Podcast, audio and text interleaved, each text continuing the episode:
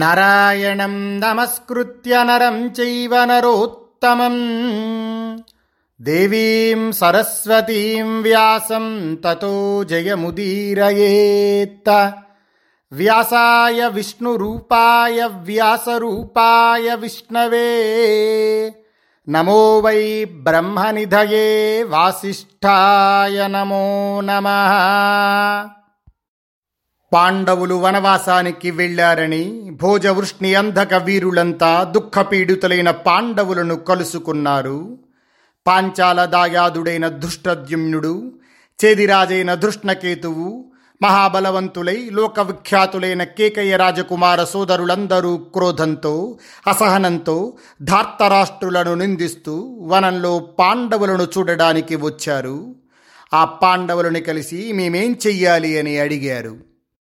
వాసుదేవం పురస్కృత్య survey తే క్షత్రియర్షభా పరివార్యోపవివిశుః ధర్మరాజం యుధిష్ఠిరం అభివాద్య కురుశ్రేష్టం విషణ్ణః కేశవో బ్రవీత్. భోజవృష్ణి అంధక శ్రేష్ఠులంతా వాసుదేవుణ్ణి ముందుంచుకొని ధర్మరాజు చుట్టూ చేరారు. అప్పుడు శ్రీకృష్ణ పరమాత్మ విషాదగ్రస్తుడై కురుశ్రేష్ఠుడైన ధర్మరాజుతో మాట్లాడుతున్నారు. దుర్యోధనస్య కర్ణస్య శకునేశ్చ దురాత్మనః దుశ్శాసన చతుర్థానాం భూమిః పాస్యతి శోణితం.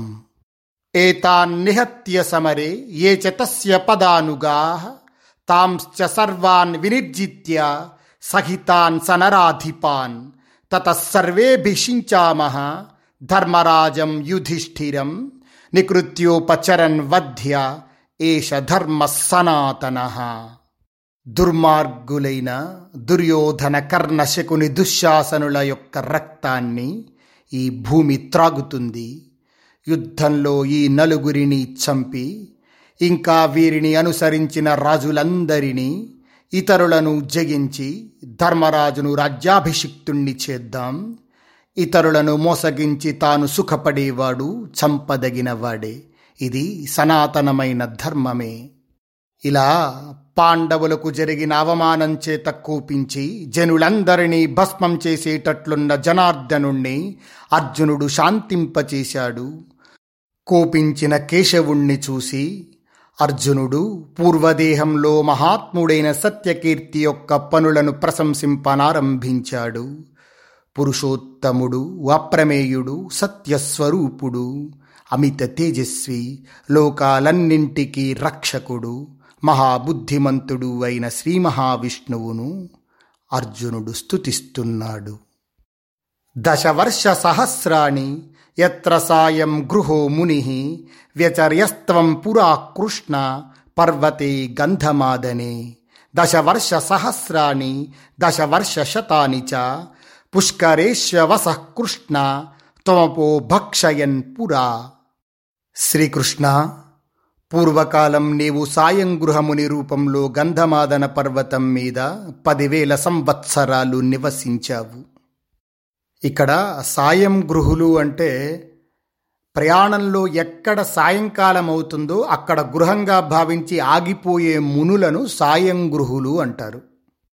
కృష్ణ, పూర్వకాలం నీవు ఈ భూమి మీద పదకొండు వేల సంవత్సరాలు కేవలం నీటిని మాత్రమే స్వీకరిస్తూ పుష్కర తీర్థాల్లో నివసించావు. మధుసూదన, విశాలానగరంలోని బదరికాశ్రమంలో ఒక్క పాదం మీద నిలబడి బాహువులు రెండు పైకి చాచి గాలిని భక్షిస్తూ వంద సంవత్సరాలు ఉన్నావు. కృష్ణ, సరస్వతీ నదీ తీరంలో పన్నెండు సంవత్సరాల సత్రయాగంలో ఉత్తరీయాన్ని కూడా విడిచిపెట్టి శరీరంలోని నాడులు కనబడేటంతగా కృషించావు. పుణ్యజనులకు నివాసయోగ్యమైన ప్రభాస తీర్థంలో శౌచ సంతోషాది నియమాలు పాటిస్తూ వెయ్యి దివ్య సంవత్సరాలు ఒకే పాదంతో నిలచి ఉన్నావు. లోకులను తపస్సులో ప్రవర్తింపజేయాలని నీవలా చేసినట్లు వ్యాసపరమాత్మ నాకు చెప్పారు. కేశవ, కృష్ణ, నీవు క్షేత్రజ్ఞుడవు. సర్వభూతాలకు ఆద్యంతాలు నీవే. తాపసులకు అధిష్టానం నీవు. నీవు యజ్ఞస్వరూపుడవు, సనాతనుడవు. ఇక్కడ కొంచెం లోతుగా అర్థం చేసుకుంటే క్షేత్రజ్ఞ సర్వభూతానాం ఆదిరంతశ్చ కేశవ నిధానం తపసాం కృష్ణ యజ్ఞస్త్వం చ సనాతనః అన్నారు అర్జునుడు. అంటే క్షేత్రజ్ఞ అంటే అంతరాత్మ అని అర్థం. ఇక్కడ క్షేత్రం అంటే పంచమహాభూతాలు, అదేవిధంగా అహంకారము, బుద్ధి, అవ్యక్తము, మనస్సు, ఈ పంచ జ్ఞానేంద్రియాలు, పంచకర్మేంద్రియాలు, పంచ ఇంద్రియార్థాలు, ఇలాంటివన్నీ కూడా క్షేత్రం. దాంట్లో ఉండి ప్రకాశించేటటువంటి అంతరాత్మ క్షేత్రజ్ఞ అని అర్థం చేసుకోవాలి. అంటే పంచకోశాత్మకమైన ఇదంతా క్షేత్రం అనమాట. పంచకోశాలు అంటే మనకు ఐదు కోశాలు ఉంటాయి. అన్నమయ, ప్రాణమయ, మనోమయ, విజ్ఞానమయ, ఆనందమయ కోశాలని ఐదు కోశాలు ఉంటాయి. వీటన్నిటినీ కలిపి క్షేత్రము అంటారు. దాంట్లో అంతరాత్మగా ఉన్నవాడు క్షేత్రజ్ఞుడు అని. అదేవిధంగా ఆకాశాది పంచభూతాలకు, జరాయుజాది ప్రాణులకు కూడా సర్వభూతానాం అని అర్థం. నిహత్య నరకం భౌమం ఆహృత్య మణికుండలే ప్రథమోత్పతితం కృష్ణ మేధ్యమశ్వమవాసృజ. కృష్ణ, భూమిపుత్రుడు అహంకారి అయిన నరకుణ్ణి చంపి అదితి కుండలాలు తెచ్చి అశ్వమేధ యజ్ఞానికి అశ్వాన్ని విడిచావు. అన్ని లోకాలను జగించిన నీవు లోకేశ్వరుడవు. నీవు చేసే పనులకు అడ్డు వచ్చిన దైత్యులను, దానవులను యుద్ధంలో సంహరించావు. మహాబాహు కేశవ, అనంతరం శచీపతి ఇంద్రునికి స్వర్గాధిపత్యాన్ని ఇచ్చి నీవు మనుష్యులలో జన్మించావు.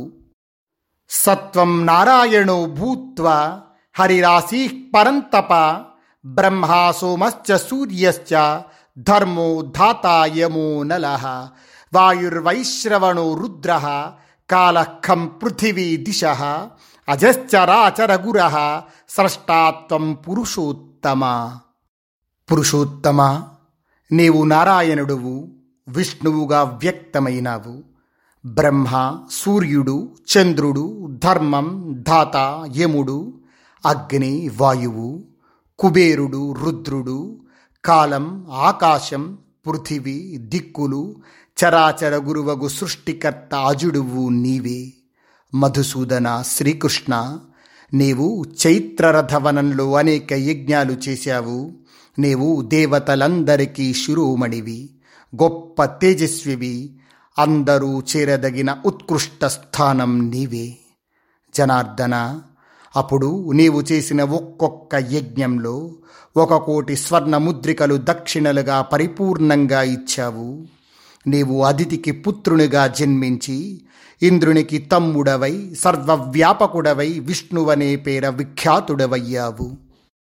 పరంతప, వామనావతార సమయంలో బాలుడవై స్వర్గలోకాన్ని, అంతరిక్షాన్ని, భూలోకాన్ని నీ తేజస్సుచే మూడు అడుగులు వేసి ఆక్రమించావు. భూతాత్మ, స్వర్గాన్ని అంతరిక్షాన్ని చేరి సూర్యుని రథంపై ఉండి నీ తేజస్సుచే సూర్యుణ్ణి ప్రకాశింపచేశావు.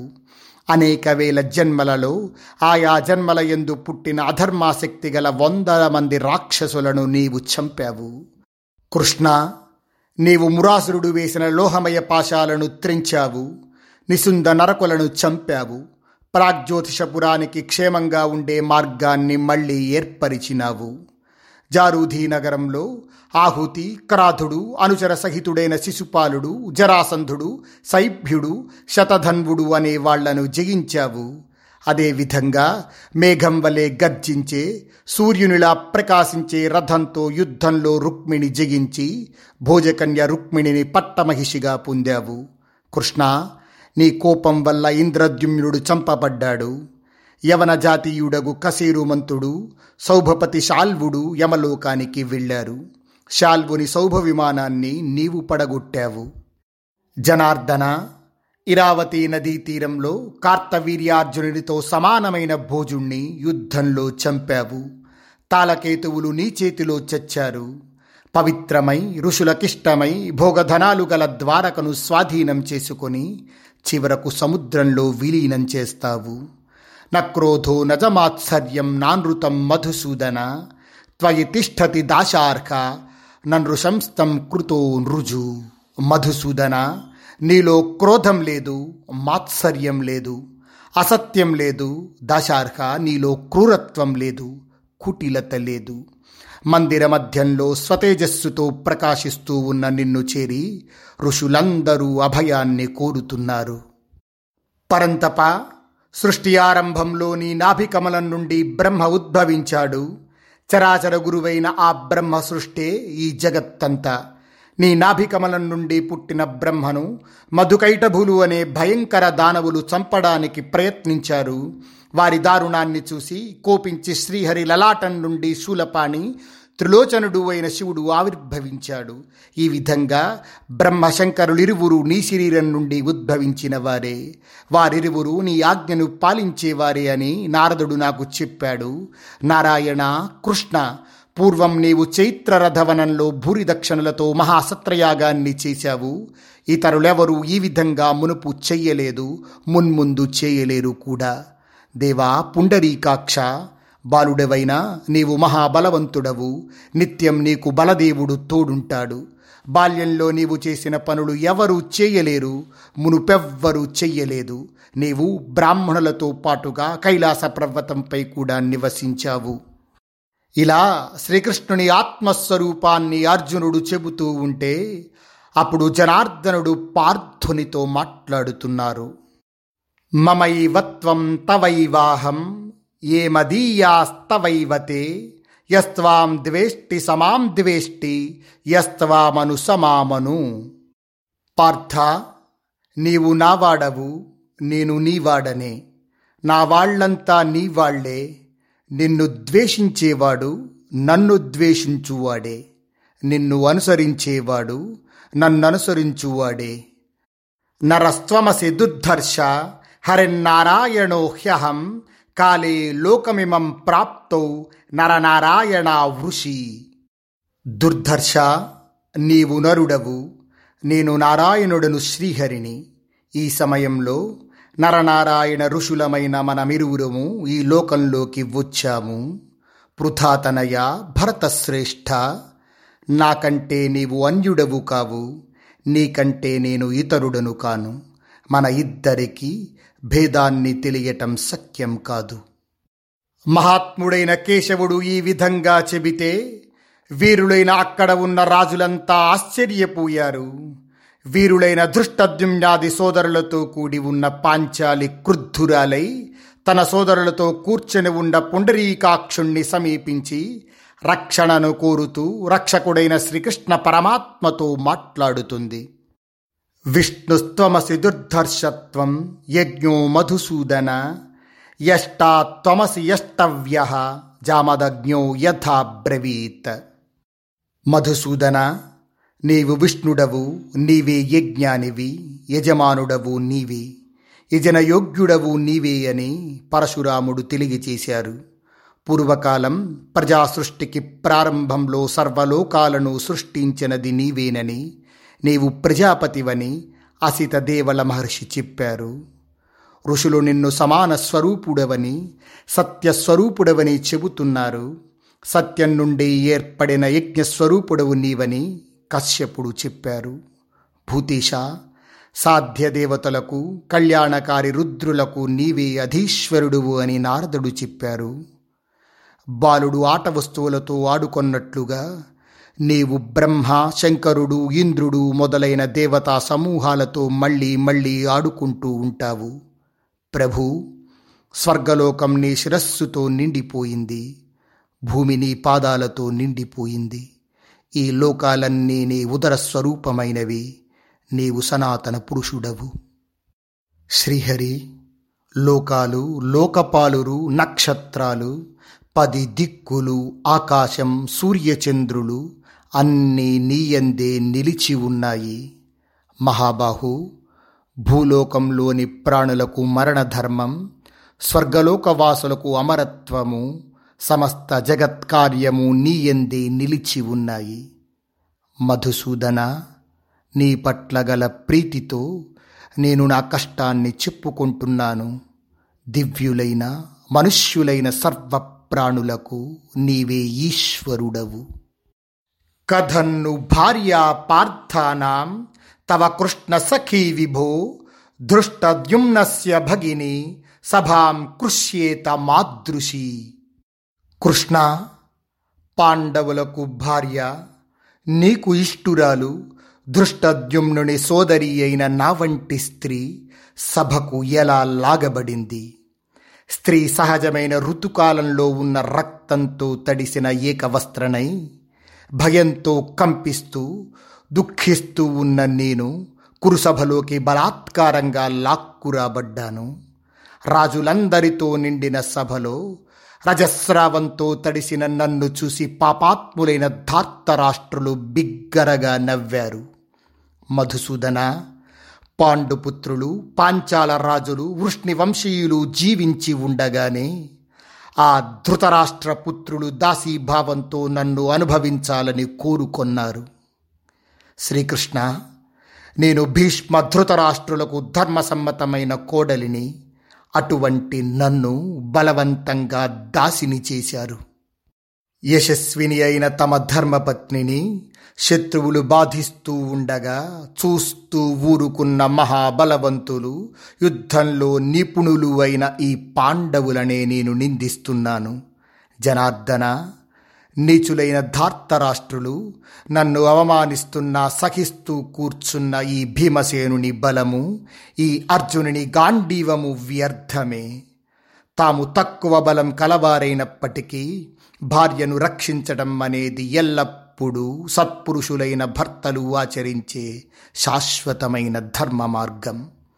భార్యను రక్షిస్తే సంతానం సురక్షితంగా ఉంటుంది, సంతానాన్ని రక్షిస్తే తాను సురక్షితంగా ఉంటాడు. భర్తే భార్యేందు జన్మిస్తాడు, అందుకే ఆమెను జాయా అని అంటారు. భార్య కూడా భర్తను రక్షించాలి, కాకుంటే అతడు ఆమె యందు ఎలా పుడతాడు? ఈ పాండవులు తమను శరణుజొచ్చిన వారినెవ్వరినీ ఎప్పుడూ కాదని విడిచిపెట్టడం లేదు, కానీ శరణాగతురాలనైన నా పట్ల మాత్రం దగచూపలేదు. జనార్దన, నా ఈ ఐదుగురు భర్తల వల్ల మహా తేజస్సులైన ఐదుగురు కుమారులు పుట్టారు. వారిని చూడటం కొరకైనా వీరు నన్ను రక్షించాలి. కృష్ణ, యుధిష్ఠిరుని వల్ల ప్రతివింధ్యుడు, వృకోదరుని వల్ల సుతసోముడు, అర్జునుడి వల్ల శృతకీర్తి, నకులుని వల్ల శతానీకుడు, సహదేవుని వల్ల శృతకర్మ జన్మించారు. వీరంతా సత్య పరాక్రములు. నీకు ప్రద్యుమ్నుడు ఎట్టివాడో మహారథులైన వీరంతా కూడా అట్టివారే. వీరంతా ధనుర్విద్యలో శ్రేష్ఠులు, యుద్ధంలో శత్రువులచే జయింపశక్యం కాని వారును. దుర్బలులైన ధార్తరాష్ట్రులను ఎందుకు సహిస్తున్నారు? వారు అధర్మంగా రాజ్యాన్ని అపహరించారు, వీరందరినీ దాసులుగా చేసుకొన్నారు. రజస్వలనై ఏకవస్త్రగా ఉన్న నన్ను సభలోకి ఈడ్చుకొని వచ్చారు. మధుసూదన, అర్జునుని గాంధీవాన్ని నీవు, భీమార్జునుడు తప్ప వేరొకరెవరూ కనీసం ఎక్కువ పెట్టలేరు కదా, అయినా మీరు నన్ను రక్షించటం లేదు. కృష్ణ, ఇంకా దుర్యోధనుడు జీవించి ఉన్నాడంటే అది భీమసేనుని బలానికే అవమానం, పార్థుని పౌరుషానికే అవమానం. మధుసూదన, మునుపు బాల్యంలో బ్రహ్మచర్య వ్రతం పాటిస్తూ అధ్యయనం చేస్తూ ఎవరిని హింసించని ఈ పాండవులను తల్లితో పాటుగా రాజ్యం నుండి బయటకి పంపించారు. పాపాత్ముడైన దుర్యోధనుడు భీమసేనుడి భోజనంలో నూతనమై తీక్ష్ణమై రోమాంచకమైన కాలకూట విషాన్ని ఎక్కువ పరిమాణంలో కలిపి చంపబోయారు. జనార్దన, పురుషోత్తమ, భీమసేనుడికి ఆయుర్దాయం ఉండటం వల్ల ఆ విషాన్నం జీర్ణం చేసుకుని ఎటువంటి వికారాన్ని పొందలేదు. ప్రమాణకోటి తీర్థంలో ప్రమాదరహితమనే విశ్వాసంతో నిద్రిస్తూ ఉన్న భీమసేనుణ్ణి బంధించి గంగానదిలోకి విసిరి ఈ దుర్యోధనుడు హస్తినాపురానికి వెళ్ళిపోయాడు. ఆ ప్రవాహంలో కొట్టుకుపోతూ మెలకువ వచ్చాక భీముడు తన బంధాలను త్రించుకొని బయటపడ్డాడు. నిద్రిస్తున్న భీమసేనుని సర్వావయవాల మీద ప్రాణాంతకమైన విషం కలిగిన కృష్ణ సర్పాల చేత కరిపించాడు. అయినప్పటికీ శత్రుహంతకుడైన భీమసేనుడు మరణించలేదు. నిద్ర నుండి మేల్కొన్న భీమసేనుడు ఆ సర్పాలన్నింటినీ విసిరి కొట్టాడు. దుర్యోధనుడు భీమునికిష్టుడైన సారథిని కూడా తన పెడచేతితో చంపాడు. ఇంకా వారణావతంలో తల్లితో పాటుగా ఈ పాండవులు నిద్రిస్తూ ఉండగా ఆ ఇంటికి నిప్పు పెట్టారు. దుర్మార్గుడైన దుర్యోధనుడు కాక వేరొకడెవడు ఇంతటి దుష్కృత్యాన్ని చేయగలడు? ఆ సమయంలో పూజ్యురాలైన కుంతి ఏడుస్తూ, పాండవులతో పెద్ద ప్రమాదంలో చిక్కుకున్నాం, అగ్ని ఇంటి చుట్టూ వ్యాపించింది అని విలపించింది. అయ్యో చచ్చాను, ఈ అగ్ని ఎలా చల్లారుతుంది, అనాథ అయిన నేను ఈ పిల్లలతో బాటుగా మరణిస్తాను అని అనుకుంది. అప్పుడు వాయువేగం వంటి పరాక్రమం గల మహాబాహువైన వృకోదరుడు తన తల్లిని సోదరులను ఊరడించాడు. పక్షిరాజైన గరుత్మంతునిలా నేను ఎగురుతాను, మీరు భయపడవద్దు అన్నాడు. ఇలా చెప్పి కుంతిని ఎడమ తొడ మీద, ధర్మరాజును కుడి తొడ మీద, నకుల సహదేవులను భుజాల మీద, అర్జునుణ్ణి నడ్డి మీద ఉంచుకొని తేజస్వి బలవంతుడు అయిన భీమసేనుడు ఒక్కసారిగా ఎగిరి ఆ అగ్ని నుండి తల్లిని సోదరులను రక్షించాడు. ఆ విధంగా అగ్ని ప్రమాదం నుండి బయటపడ్డ పాండవులు తల్లితో పాటు బయలుదేరి ఆ రాత్రి మహారణ్యంలో నడుస్తూ హిడింబవనం దగ్గరకు వెళ్ళారు. అప్పటికి అలసిపోయి మిక్కిలి కష్టంలో ఉన్న పాండవులు తల్లితో పాటుగా అక్కడ నిద్రించారు. అలా నిద్రిస్తున్న వారి దగ్గరికి హిడింబ అనే రాక్షసి వచ్చింది. నేలపై తల్లితో పాటుగా నిద్రిస్తున్న పాండవులను చూసి మదన పీడితయై భీమసేనుణ్ణి కామించింది. అటుపై ఆమె భీముని పాదాలను తన ఒడిలో ఉంచుకొని ఆనందించి తను మృదువైన చేతితో పాదాలను ఒత్తింది. ఆమె స్పర్శకు బలవంతుడు సాటిలేని రూపంగల భీమసేనుడు మేల్కొని, సుందరి నీకిక్కడ ఏం కావాలి అని ఆమెను అడిగాడు.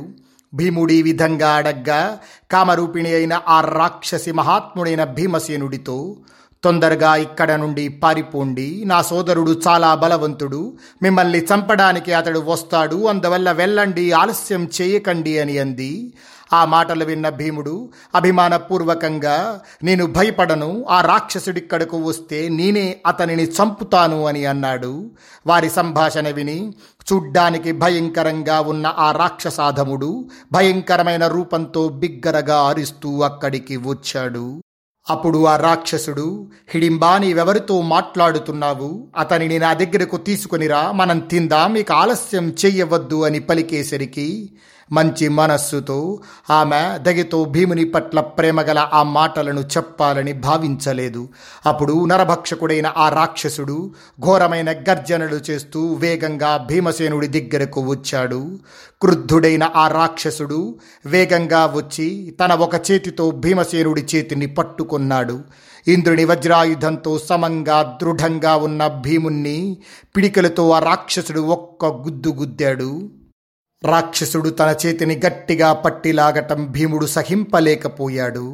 వృకోదరుడు క్రోధోద్రిక్తుడయ్యాడు.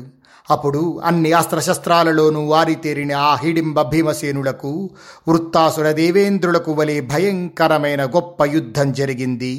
శ్రీకృష్ణ మహాపరాక్రమవంతుడు బలవంతుడు అయిన భీముడు చాలాసేపు ఆ రాక్షసునితో రణక్రీడలాడి చివరకు నిర్బలుడైన అతనిని సంహరించాడు. ఈ విధంగా హిడింబుణ్ణి చంపిన తర్వాత భీముడు హిడింబను స్వీకరించి తన సోదరులతో పాటుగా అక్కడ నుండి బయలుదేరాడు. అనంతరం హిడింబకు ఘటోత్కచుడు జన్మించాడు. ఆ తరువాత శత్రు సంతాపకులైన పాండవులంతా తల్లితో పాటుగా బ్రాహ్మణ సమూహాలుండే ఏకచక్రపురం వైపుకు వెళ్ళసాగారు. వారు వెళ్ళేటప్పుడు వారి ప్రియాన్ని హితాన్ని కోరుకునే వ్యాసమహర్షి వారిని పరామర్శించారు. అనంతరం పాండవులు కఠినమైన నియమాల్ని పాటిస్తూ ఏకచక్రాపురానికి వెళ్ళారు. అక్కడ కూడా బకుడనే పేరుగల మహాబలవంతుడు హిడింబునితో సమానమైన భయంకరుడు నరవక్షకుడు అయిన రాక్షసుణ్ణి గురించి తెలుసుకున్నారు. యోధులలో శ్రేష్ఠుడైన భీముడు భయంకరుడైన ఆ రాక్షసుణ్ణి చంపి సోదరులందరితో పాటు ద్రుపదుని నగరానికి వెళ్ళాడు. కృష్ణ, భీష్మక మహారాజు కూతురైన రుక్మిణిని నీవు జయించుకున్నట్లుగానే అక్కడే ఉంటూ ఉన్న సవ్యసాచి అర్జునుడు నన్ను పొందాడు. మధుసూదన, ఈ విధంగా అర్జునుడు ఇతరులెవ్వరికీ సుకరంగానే గొప్ప పని చేసి గొప్ప యుద్ధం చేసి స్వయంవరంలో నన్ను గెలుచుకున్నాడు. కానీ ఇప్పుడు కృష్ణ, ఈ విధంగా అనేక కష్టాలను అనుభవిస్తూ దుఃఖిస్తూ పూజ్యురాలైన కుంతితోడు కూడా లేకుండా ధౌమ్యుణ్ణి ముందు ఉంచుకొని వరంలో నివసిస్తున్నాను. సింహవిక్రములై శత్రువుల కంటే మిక్కిలి బలంకల వీరు నీచులైన శత్రువులు నన్ను అవమానిస్తూ ఉండగా ఉపేక్షించి ఎలా ఉన్నారు? పాపకర్ములై దుర్బలులైన శత్రువుల వల్ల ఇటువంటి దుఃఖాలను సహిస్తూ చాలా కాలంగా చింతాగ్నితో రగిలిపోతున్నాను. దివ్యమైన యజ్ఞవిధిచే గొప్ప వంశంలో జన్మించిన దాన్ని కదా. పాండవులకు ప్రియమైన భార్యను, పాండు మహారాజునకు కోడలను కదా. మధుసూదన, కృష్ణ, అటువంటి ఉత్తమ సాధ్వినైన నన్ను పంచపాండవులు చూస్తూ ఉండగా చుట్టుపట్టి లాగారు. ఇలా ద్రౌపది శ్రీకృష్ణ పరమాత్మతో చెప్పి, మృదువుగా మాట్లాడే ద్రౌపది తామర పువ్వులా ప్రకాశించే తన చేతితో ముఖాన్ని కప్పుకొని ఏడవసాగింది. పాంచాల రాజకుమారి ద్రౌపది సుందరాలై శుభలక్షణాలు గల వక్షోజాలపై దుఃఖంతో కన్నీటి బిందువులను వర్షింపసాగింది. తన కళ్ళను తుడుచుకుంటూ మాటి మాటికి నిట్టూరుస్తూ క్రుద్ధురాలై దుఃఖంతో పూడుకుపోయిన కంఠంతో మాట్లాడుతోంది. నైవమే పతయస్సంతి న పుత్ర నచ బాంధవా న భ్రాతరో నచ పితా నైవత్వం మధుసూదన. మధుసూదన, నన్ను రక్షించడం కొరకు నా భర్తలు లేరు, పుత్రులు లేరు, బంధువులు లేరు, సోదరులు లేరు, నా తండ్రి కూడా లేడు, నీవు కూడా లేవు. ఆ నీచులు నన్ను అవమానిస్తూ ఉంటే ఏమాత్రం దుఃఖం లేని వారిలా వీళ్ళంతా నన్ను ఉపేక్షించారు. అప్పుడు నన్ను చూసి కర్ణుడు నవ్వాడు. దానివల్ల కలిగిన దుఃఖం నా హృదయంలో ఇంకా శాంతించలేదు. కృష్ణ, కేశవ, నీకు నాతో ఉన్న బంధుత్వం, నా పుట్టుకపై నీకున్న గౌరవం, నీపై నాకున్న సఖ్యభక్తి, రక్షింపగల సామర్థ్యం, ఈ నాలుగు కారణాల చేత నీవు నన్నెప్పుడు రక్షిస్తూ ఉన్నావు. ద్రౌపది ఇలా విలపిస్తూ మాట్లాడేసరికి ఆ వీరుల సమూహంలో శ్రీకృష్ణ పరమాత్మ ద్రౌపదితో మాట్లాడుతున్నారు.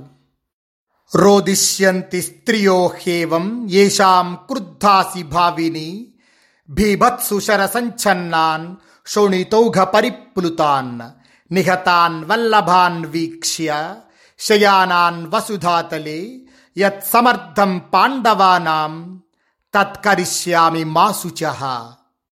భావిని, నీవు ఎవరి పట్ల కోపంగా ఉన్నావో వారంతా అర్జునుని బాణాల దెబ్బలకు నేల కొరుగుతారు.